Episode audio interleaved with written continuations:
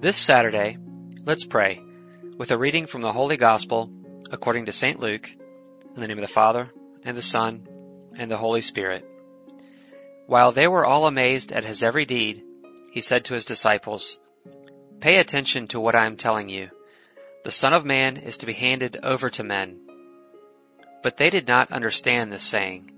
Its meaning was hidden from them, so that they should not understand it, and they were afraid to ask him about this saying. The Gospel of the Lord.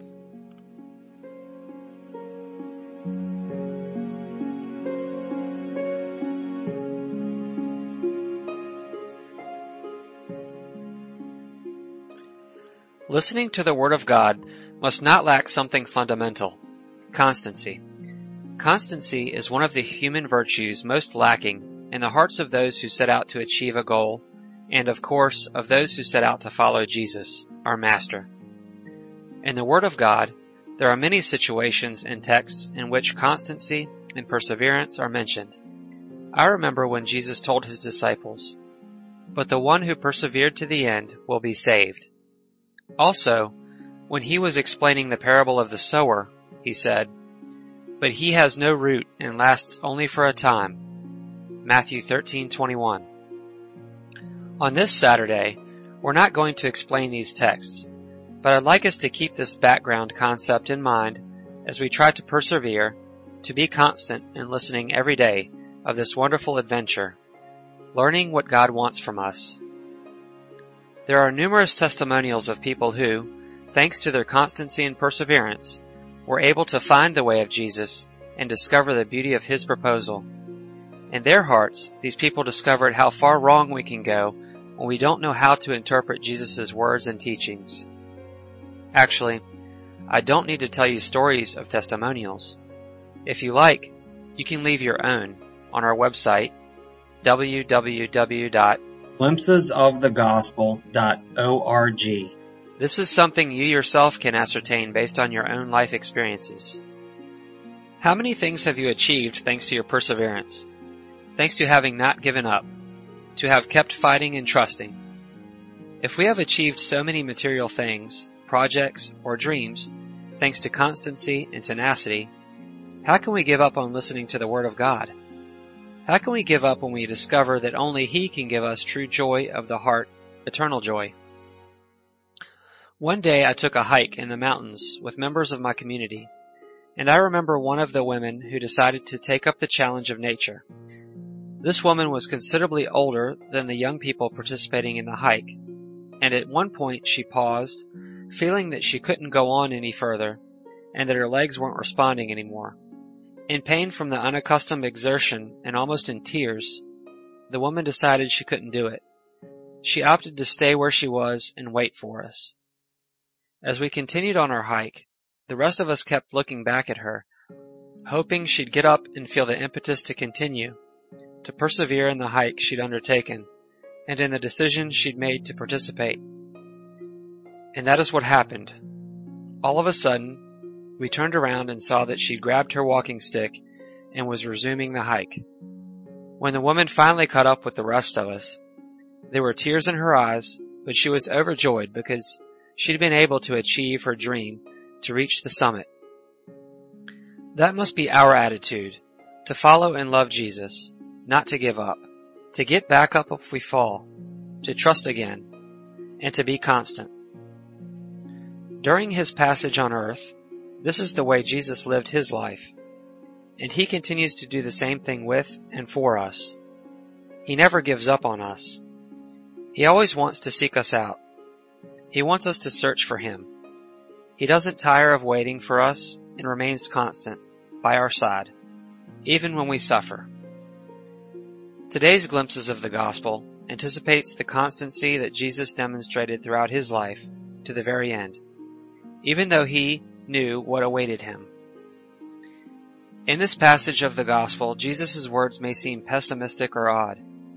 They're an announcement of doom, or an ill omen, so to speak. As today's reading says, "While they were all amazed at his every deed, he said to his disciples, 'Pay attention to what I am telling you. The Son of Man is to be handed over to men.'" In the midst of all the admiration, Jesus still chose to proclaim the prophecy of what was to come. At the moment when he spoke up, everything seemed wonderful. People were praising him, and the disciples were proud and happy to be his friends.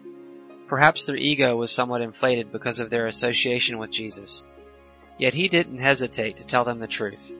At some point, the cross would come. Why did Jesus act in this way, we might ask, amidst the euphoria and fascination for the wonders he'd performed? Why did he give them such bad news? There could be a number of answers, the simplest and most to the point being that he told them the truth. He wanted them to know the truth, and he had no reasons to hide it. The terror before the cross would have been much worse than it actually was if Jesus had hidden the truth of what was going to happen, what the authorities and the people themselves were going to do to him. The incredible thing is that when the time for pain arrived, Jesus' friends fled, even though he had already told them the truth of what was to come. They couldn't stand their fear and went into hiding. Another possible answer is connected to the previous one, that Jesus wanted to prepare them for the moment of grief. Though judging by the facts, this appears to have been useless. However, that isn't really the case, because the disciple that Jesus loved did enact remain by the cross with Mary and the women. And even though the rest of the disciples escaped, and Peter denied him, those premonitory words remained engraved in their hearts as teachings for their own lives, the life of the church, as well as your life and mine. We shouldn't have a problem saying that sooner or later we will all have to go through the cross of this life, if we aren't already going through it. It would be foolish to conceal pain or think of life as full of roses when experience tells us that some suffering is inevitable. Whether or not we have faith, that's another story. But we need to see and understand life in all its beauty and rawness. In an attempt to render the decision to follow Jesus more attractive, many people attempt to portray Christian spirituality as a misunderstood optimism, as endless joy, as a path free of burdens and crosses, and as a life that doesn't involve surrender or sacrifices. This is a false concept of Christianity. It is a deception that doesn't bear fruit. Another false concept is portraying Christian spirituality as almost masochistic, focusing exclusively on pain and sacrifice, setting aside the beauty of life, and forgetting that for one who truly loves, the cross can end up being joyful and full of life. So, what's the conclusion? As always, Christian spirituality encompasses both dimensions of love, joy and pain. The two go hand in hand and cannot be separated. This is the way that Jesus lived. It is the life he proclaimed and anticipated. And that's why he wants us to understand, even if our understanding at times seems veiled or obscured.